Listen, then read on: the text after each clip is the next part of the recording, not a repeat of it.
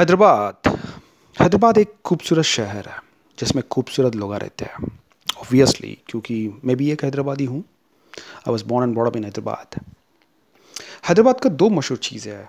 एक तो फ़ेमस बिरयानी, दूसरा हमारी भाषा। Our Hindi is an hybrid Hindi a mix of Urdu and Hindi कभी कभी हमको खुद को पता नहीं कि कौन सी शब्द हिंदी का और कौन सी उर्दू का है।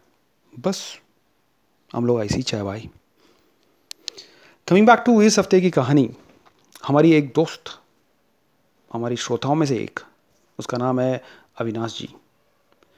उनकी ये फरमाइश है कि मैं आज एक सिंगर के बारे में बात करूँ।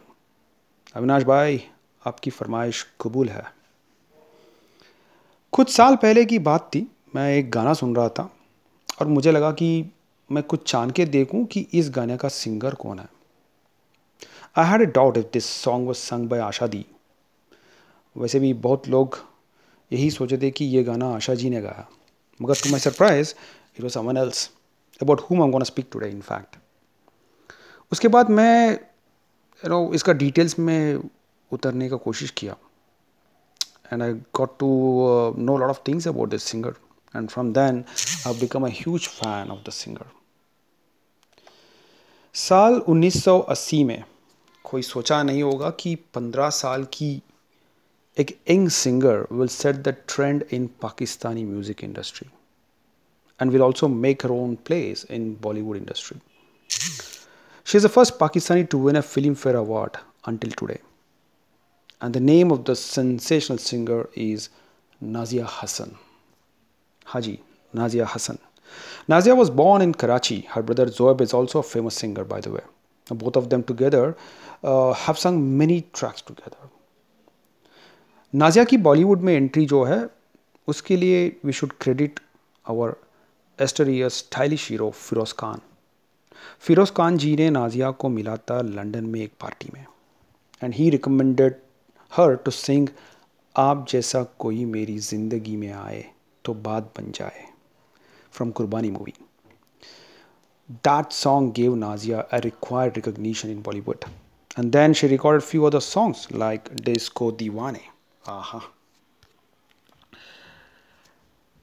ये जो एल्बम है डिस्को दीवाने 1981 में जो रिलीज हुई थी it charted in 14 countries world wide and become the best selling Asian pop record up at the time through her successful singing career spanning 15 years Hasan become one of the Pakistan is most popular celebrities Nazia ने एक interview में कहा कि it was not easy for her to choose a profession of pop singing in Pakistan. But she was successful in bringing such a lovely music to the audience, not just Pakistani audience, but audience across the world. मुझे बात बनता है कि to mention that she had uh, done a lot of philanthropic activities and has helped many children. In fact, she has also worked with UNICEF to extend her support to the underprivileged. Nazia ने एक Pakistani businessman के साथ शादी की थी उस वक्त उसको ऑलरेडी कैंसर था unfortunately she was succumb to death in the year 2000 due to lung cancer after a long battle उसकी उम्र सिर्फ़ पैंतीस थी and very unfortunate that her marriage ended ten days before her death she has son who is twenty three years old at this date